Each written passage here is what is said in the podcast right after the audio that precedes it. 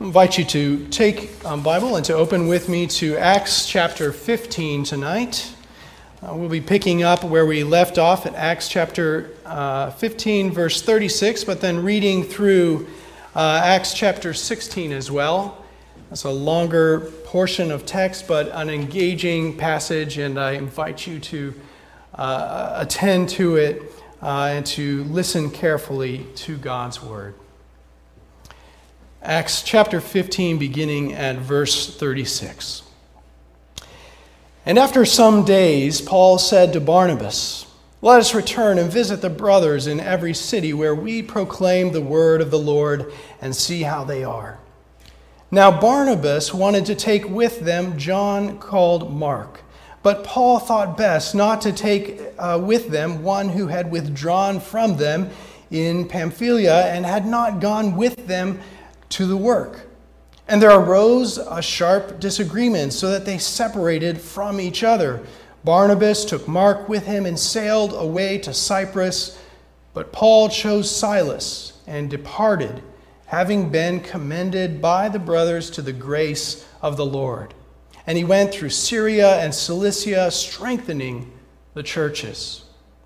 Paul came also to Derbe and to Lystra. A, a, disciple was there named Timothy, the son of a Jewish woman who was a believer, but his father was a Greek.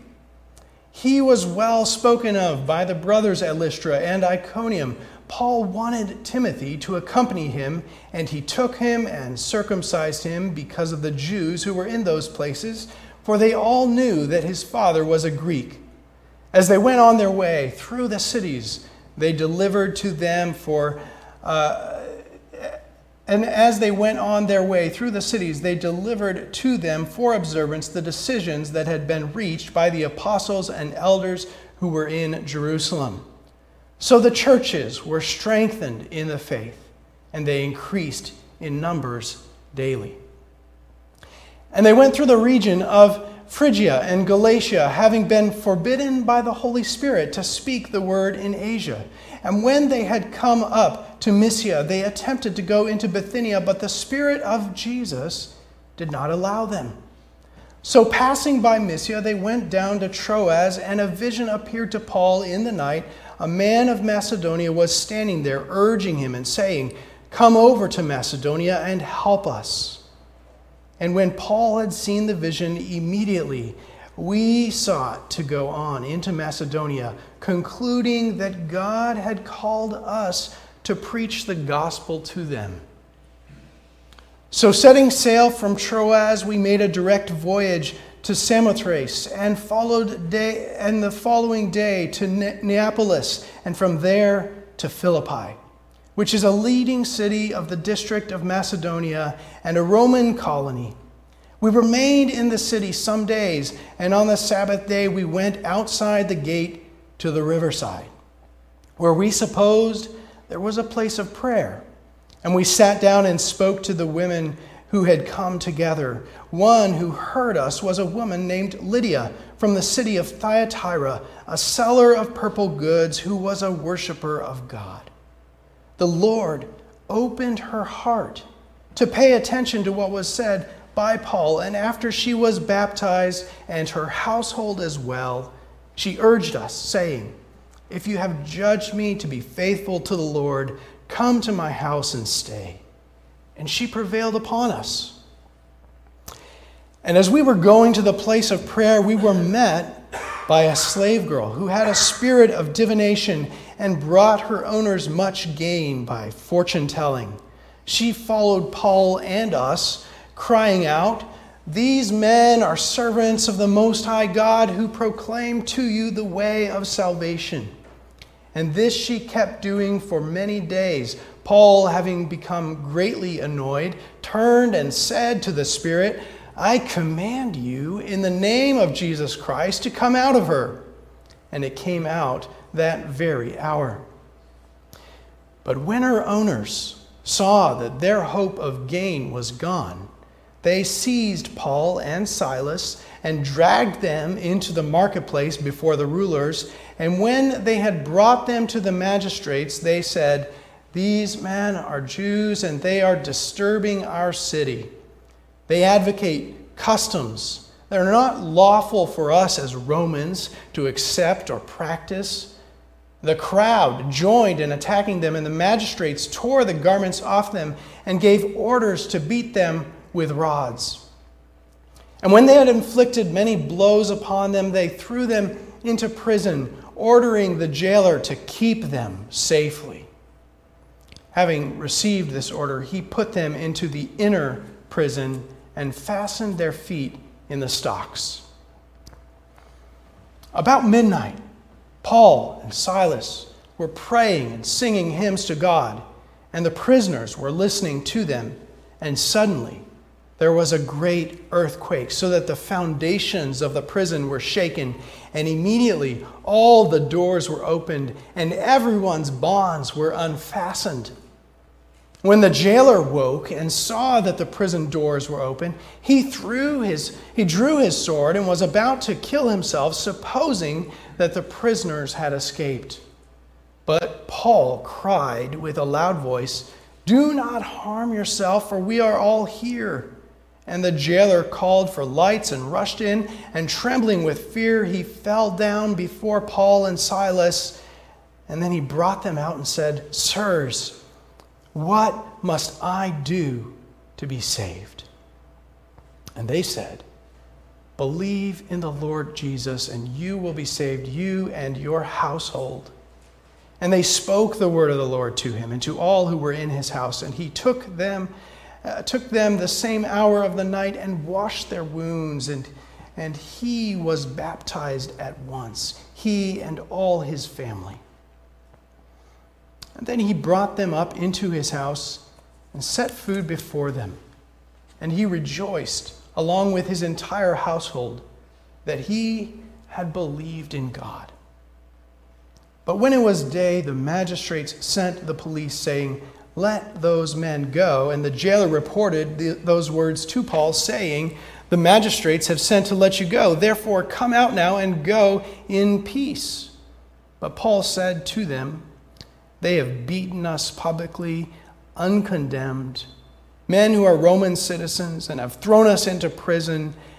And do they now throw us out secretly? No. Let them come themselves and take us out. The police reported these words to the magistrates, and they were afraid when they heard that they were Roman citizens. So they came and apologized to them, and they took them out and asked them to leave the city. So they went out of the prison and visited Lydia, and when they had seen the brothers, they encouraged them and departed. The church in every age has to wrestle with its relationship to the places and the cultures in which God places us. Luke in telling the story of the early Christians, he does this throughout uh, the book of Acts. Over and again, we see the gospel entering into new places, received by new people, and we find this remarkable combination in Acts. The gospel is at the same time unsettling and renewing within culture. The gospel is disruptive. Here in Philippi, Paul and Silas will disturb the Roman status quo, the Pax Romana. The gospel disrupts, and yet not in the way that the opponents of Paul and Silas will claim. Not by way of political sedition or by inciting disorder, disrupting the city, not by way or by means of seizing earthly power. Luke will have us in this next, next stretch of Acts, he will have us see over and over the innocence, the, the righteousness of Paul and Silas and of early believers as they bear witness to Christ, even in public courts.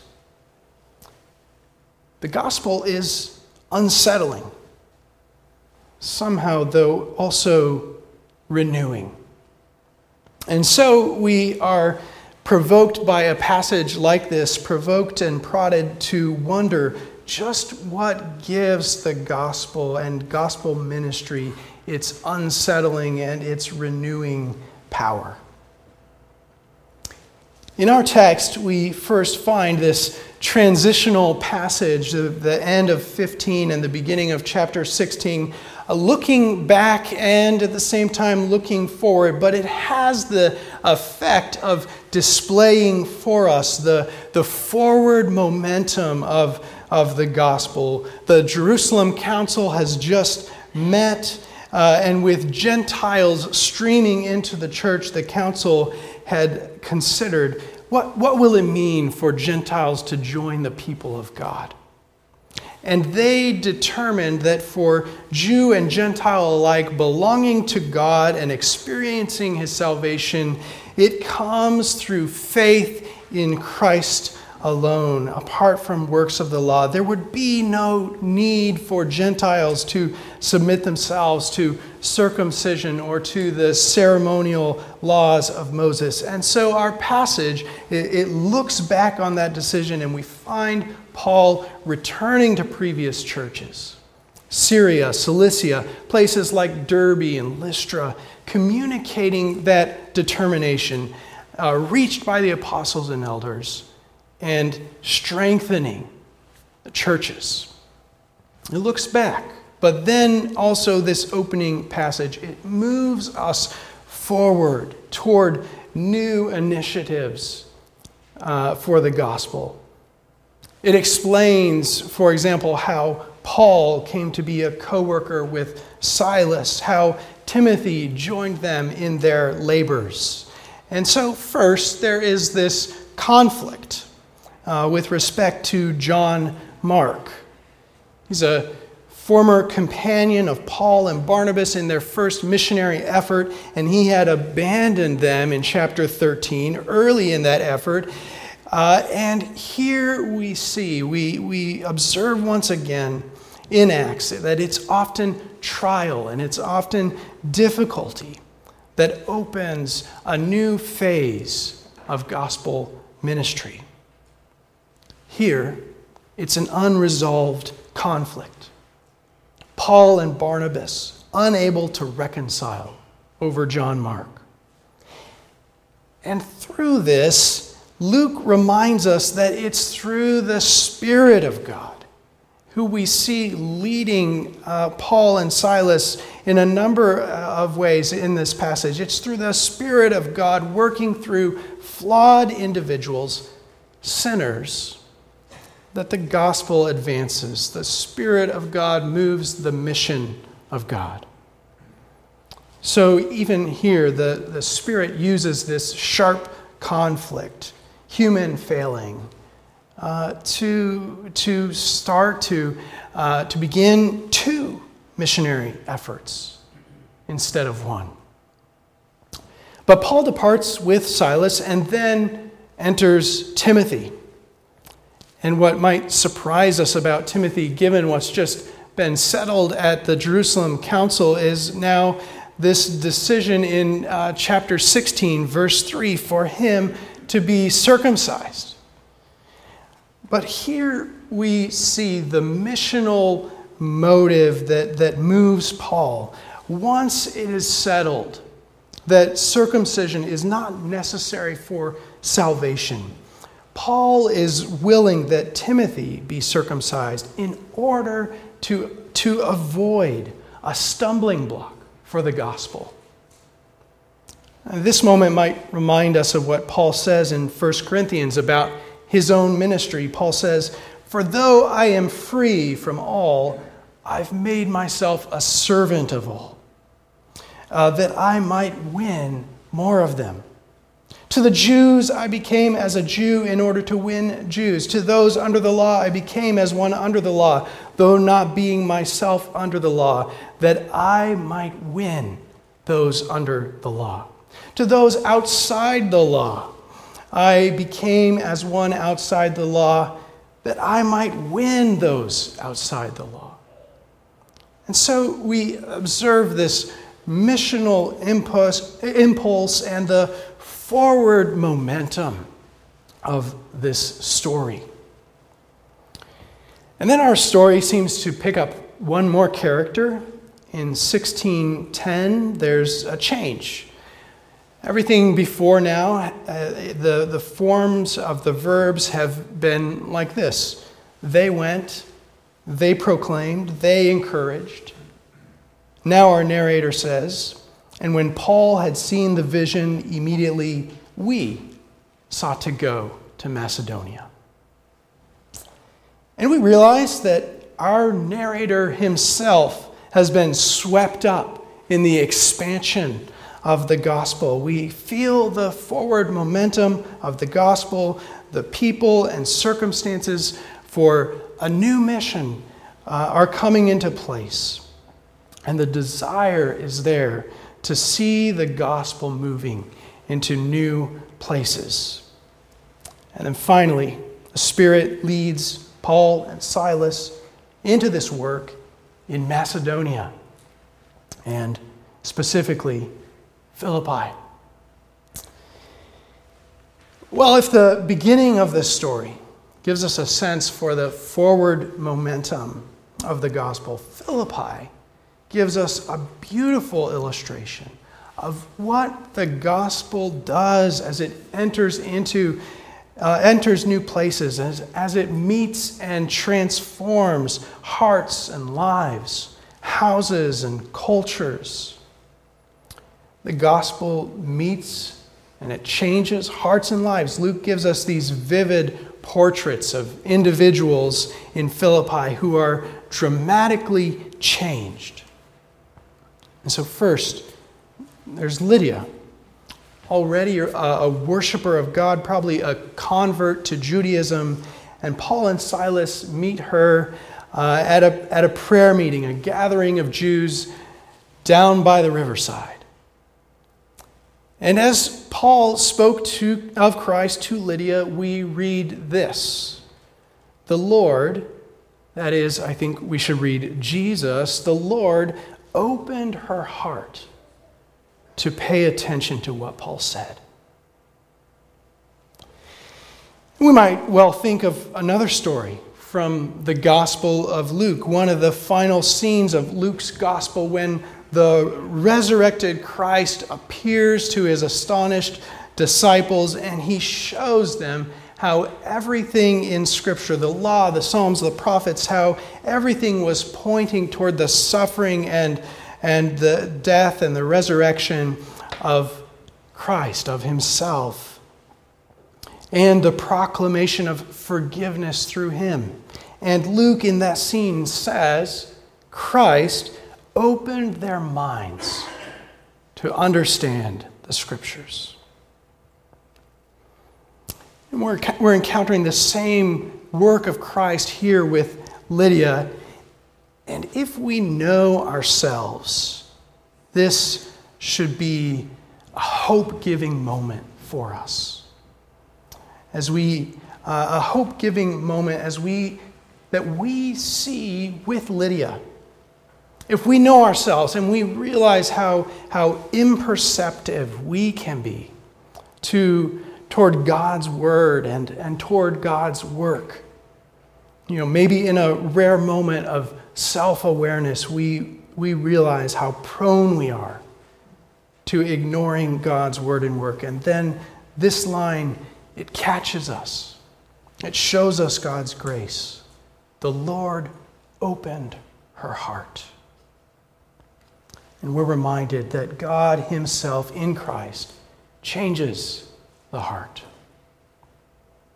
And then another dramatic scene comes this demon possessed servant girl. She's a slave, we could say, in two senses that she's possessed by a demon, exploited by her human earthly masters, but uh, with her too, we witness the transforming power of God's word in Christ. And so Paul says to her, in the name of Jesus Christ, invoking the, the saving power in Christ's person and work, in the name of Jesus Christ, and he commands the Spirit to come out. And then finally, as, uh, as that act stirs up uh, f- a furious response from the girls' uh, masters, and with this gathering of a mob and the throwing of Paul and Silas in prison, we encounter the third portrait, this Philippian jailer. Uh, he too is transformed from the heart. What must I do to be saved? He asks. And Luke says, They spoke the word of God to him, and then we read his response of joyful faith. And he, it says, He rejoiced with his entire household that he had believed in God. In each case, we find hearts and lives dramatically, powerfully transformed. And then, even more, as this gospel makes inroads into Philippi, we find households changed, a culture unsettled, potentially renewed. With these individuals, Luke gives us a pattern. Uh, the, the new life worked in them through the gospel doesn't just reach them as individuals, but it embraces their households, their homes. And so here's the pattern. We've seen it before in Acts these, uh, these household baptisms. And um, it's, it's true, these, these help us to think theologically about baptism, about infant or, and household baptism. But I want us to see something just a bit different tonight. And what I want us to see is especially this look at Lydia and at uh, chapter 16, verse uh, 15. After she was baptized and her household as well, she urged us, saying, If you have judged me to be faithful to the Lord, come to my household and stay. And we have home in our translation, but it's the same word. And then again, the, the household of the Philippian jailer is baptized. And once again, we read this Then he brought them, Paul and Silas, he brought them up into his house and he set food before them. And I want us to see this. These households, baptized, become hosts to Paul and to the Christian mission. These households baptized become hosts to Paul and to the Christian mission, places consecrated for kingdom service, for fellowship, for witness. And so we've already seen this in Acts, verses like this uh, at the beginning of Acts. That we, we saw the activity of the church, and here's how it was described. And day by day, attending the temple together and breaking bread in their homes they received their food with glad and generous hearts. Or again, chapter 5 And every day in the temple and from house to house, they did not cease teaching and preaching that the Christ is Jesus. One more. Paul to the Ephesians, he speaks of how he did not shrink from declaring to them anything that was profitable and teaching them in public and from house to house. These baptized houses become one of the central sites for Christian mission. In his book, uh, Evangelism, Evangelism in the Early Church, Michael Green, he, he writes One of the most important methods of spreading the gospel in antiquity was by use of homes. And in this story of Acts, we are often impressed by the powerful preachers, by the signs and wonders. But we should see this too homes baptized, renewed, made into sites for gospel witness with, with all that was involved in the ancient household, that web of relationships, relatives and servants and clients and friends, neighbors and associates.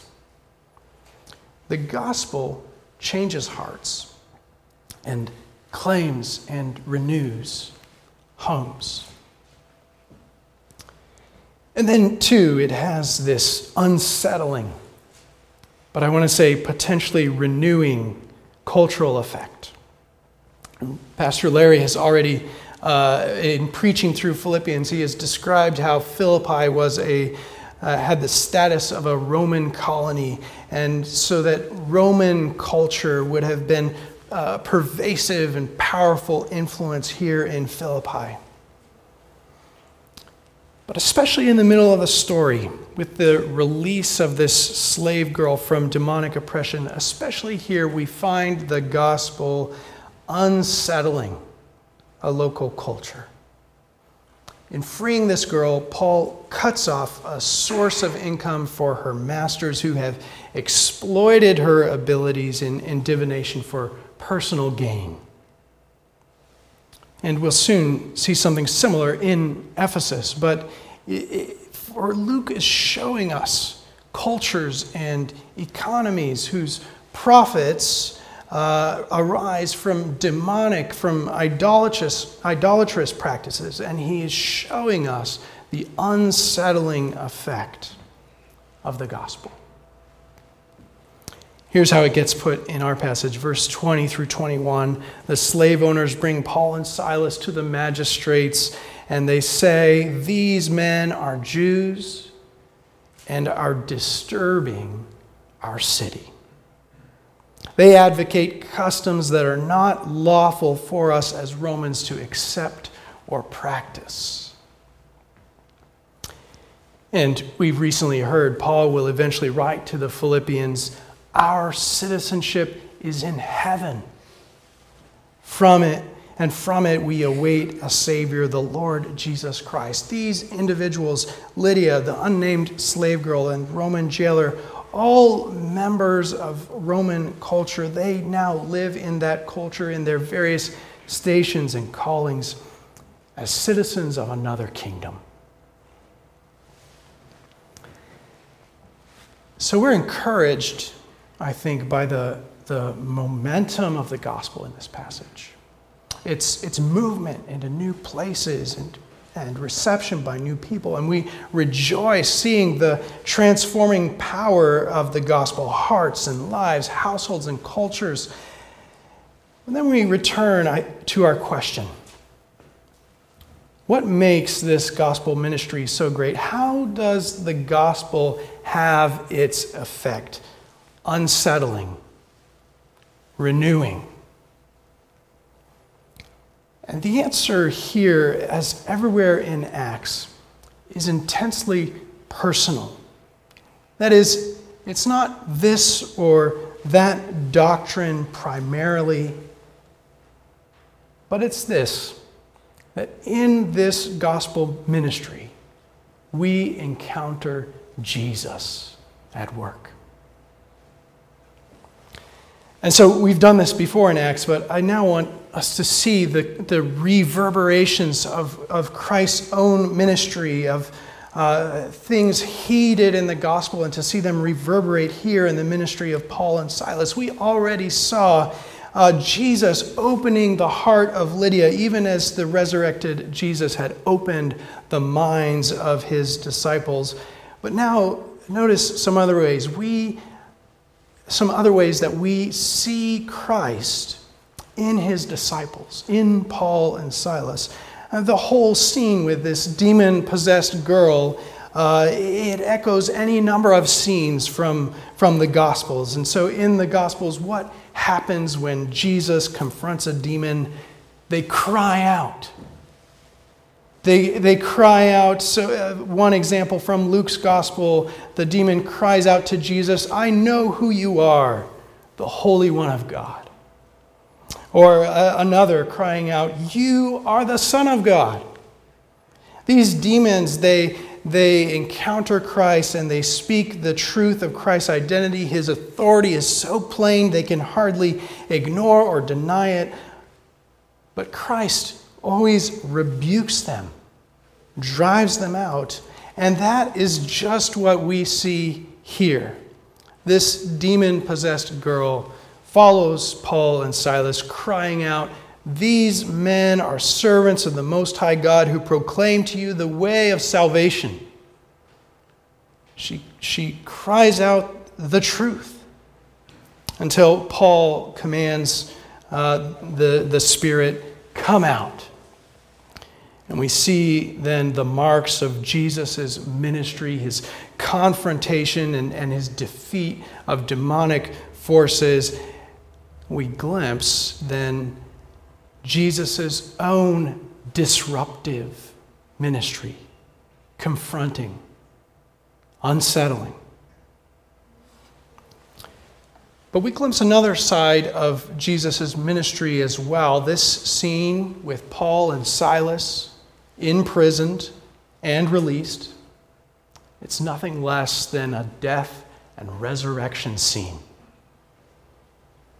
In Paul and Silas, we glimpse Jesus suffering, buried, risen.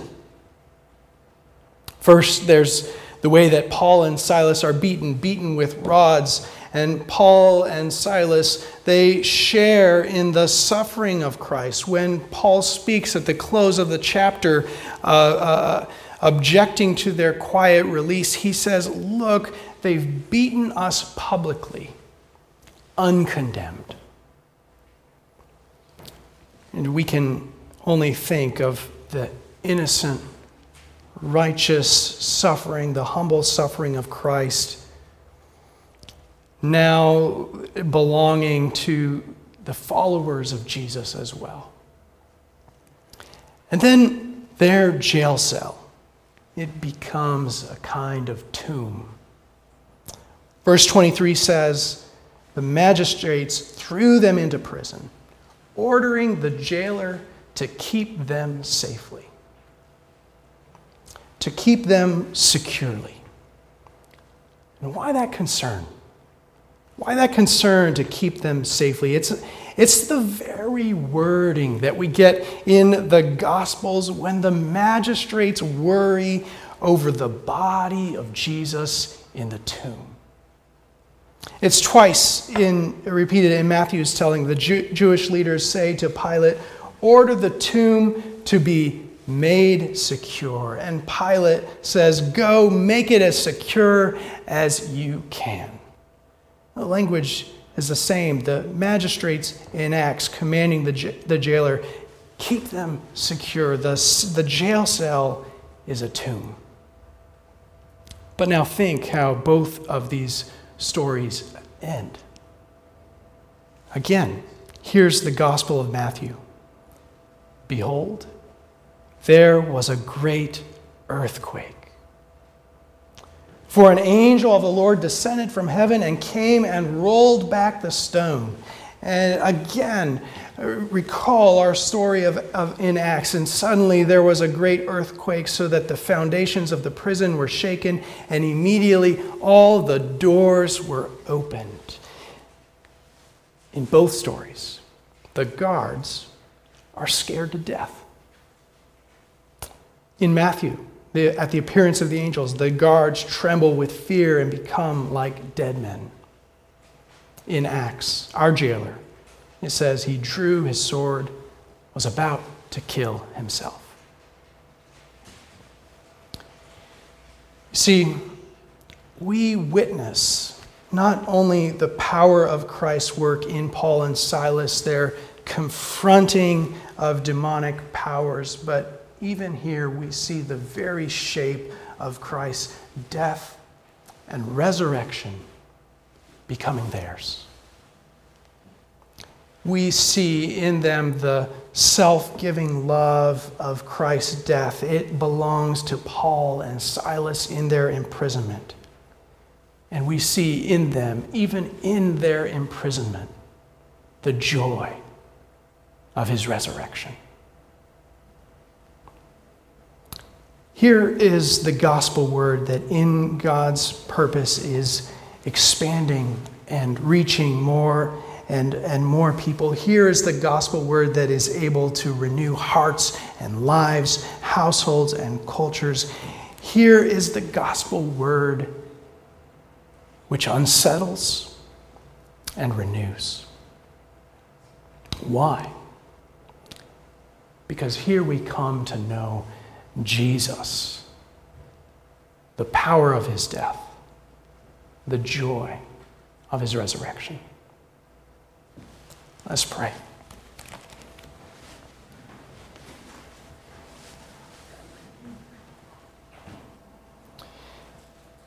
Our Lord and our God, we rejoice in this gospel that has found us, that has confronted and unsettled us in our sin and lostness, and through your Spirit has also renewed with uh, new life. We rejoice this night to see the power of your gospel once again embodied and expressed in Christ our Savior. Thank you for the way that through your Spirit you continually stir up uh, love for Christ in our hearts, for the way that you, having opened our eyes, continue to give us deepening knowledge of and love for Christ. And we pray, Lord, that even as we as individuals, as members of households, as uh, persons seeking to be faithful in our place. We pray that even as you have claimed us through your word, through your gospel, that you would also make us uh, faithful participants in, in the mission that you have in the world. Lord, we're thankful that our confidence in the growth of, uh, of that mission and in the expansion of your gospel rests not in ourselves, but in the unsettling and in the renewing power of Christ our Lord. And we pray in his name and say together, Amen.